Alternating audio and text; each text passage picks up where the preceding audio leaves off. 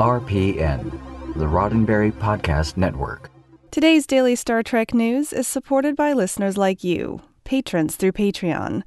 Find out more and add your support at patreon.com forward slash daily Star Trek news.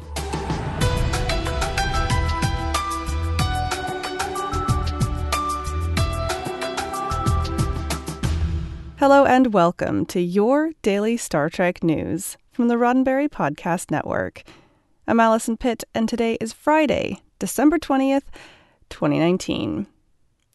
On today's show, let's be honest, it's the last day before my Christmas holidays, and there's really not a lot of Star Trek going on, what with that other franchise popping off.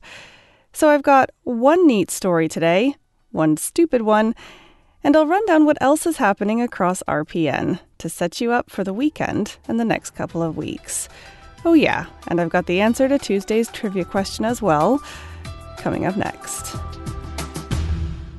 Star Trek Discovery has just finished filming in a Canadian former prison. A piece on Kingstonist.com out of Kingston, Ontario, says that for the past two weeks, the cast and crew of Discovery have been filming scenes for the upcoming season three in Kingston Penitentiary. The former prison, known as Kingston Pen, is one of Canada's oldest and most notorious. It's also home to some remarkable architecture. The site, which opened in 1835, was named a National Historic Site of Canada in 1990. Alex Jansen, film commissioner with the Kingston Film Office, spoke of the secrecy with which he treated the production. The Kingston Film Office did indeed host season three of Star Trek Discovery over the past two weeks, he said. We kept everything entirely confidential at the express request of the production, but I can confirm that we hosted them for five days of pre production, two days of shooting, and they're in the process of finishing three days of wrap up. Kingston Pen was an operational prison as recently as 2013, according to Wikipedia, but now it's a popular filming location. Recent productions filmed there include not just Discovery, but DC's Titans and Murdoch Mysteries as well. The Kingstonist piece says that Jansen is unsure when the Discovery scenes filmed there will air. Star Trek Discovery is currently expected to come out in early 2020. So that was the neat story, and now on to the kind of stupid story. It's unofficially official.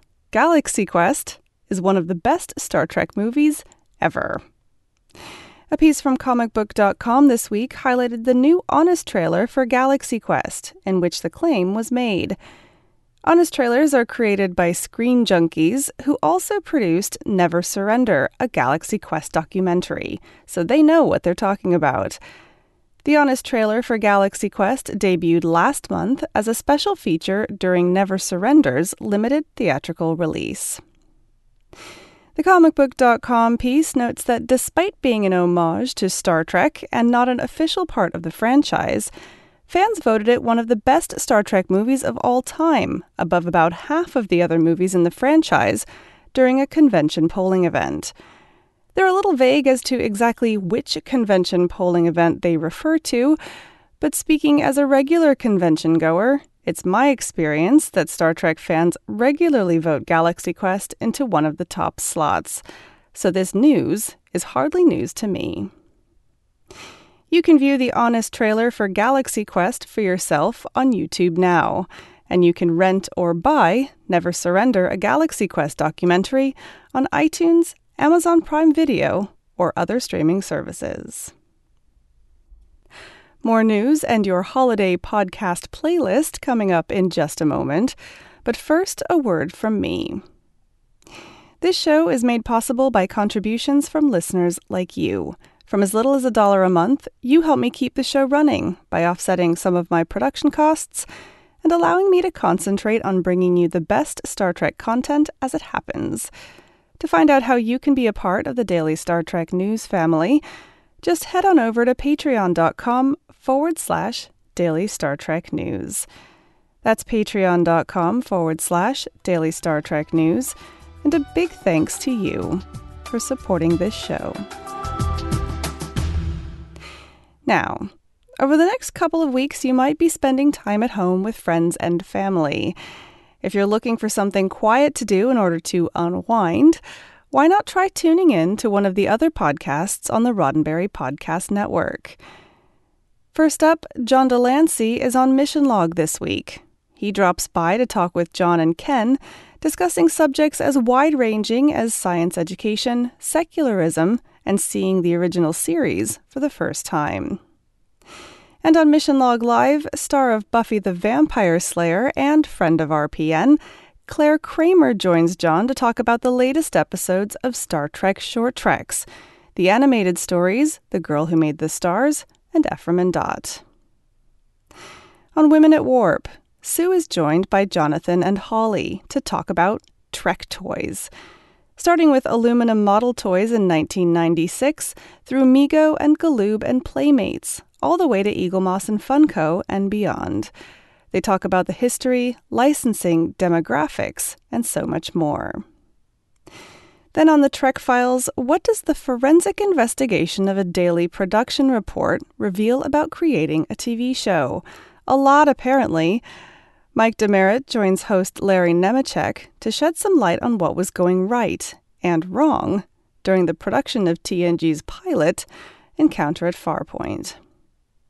And finally, on Priority One, the team are catching you up on the week's biggest news stories and the latest in Star Trek gaming. And watch out for their year end blooper special.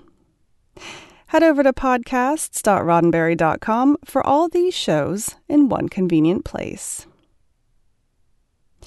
Now it's the time for the answer to this week's Trek Trivia.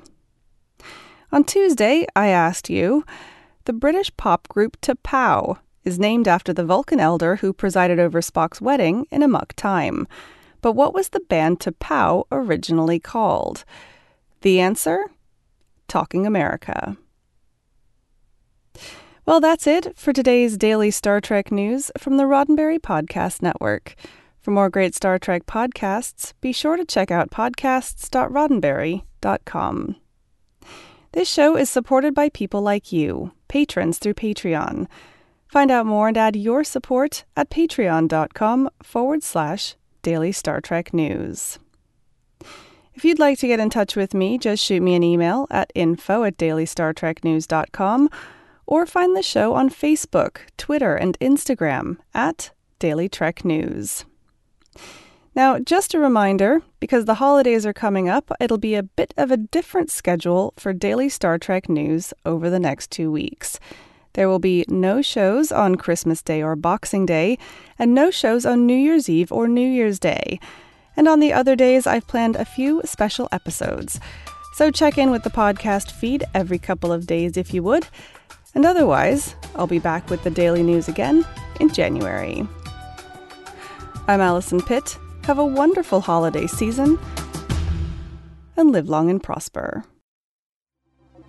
Podcast.roddenberry.com, the Roddenberry Podcast Network.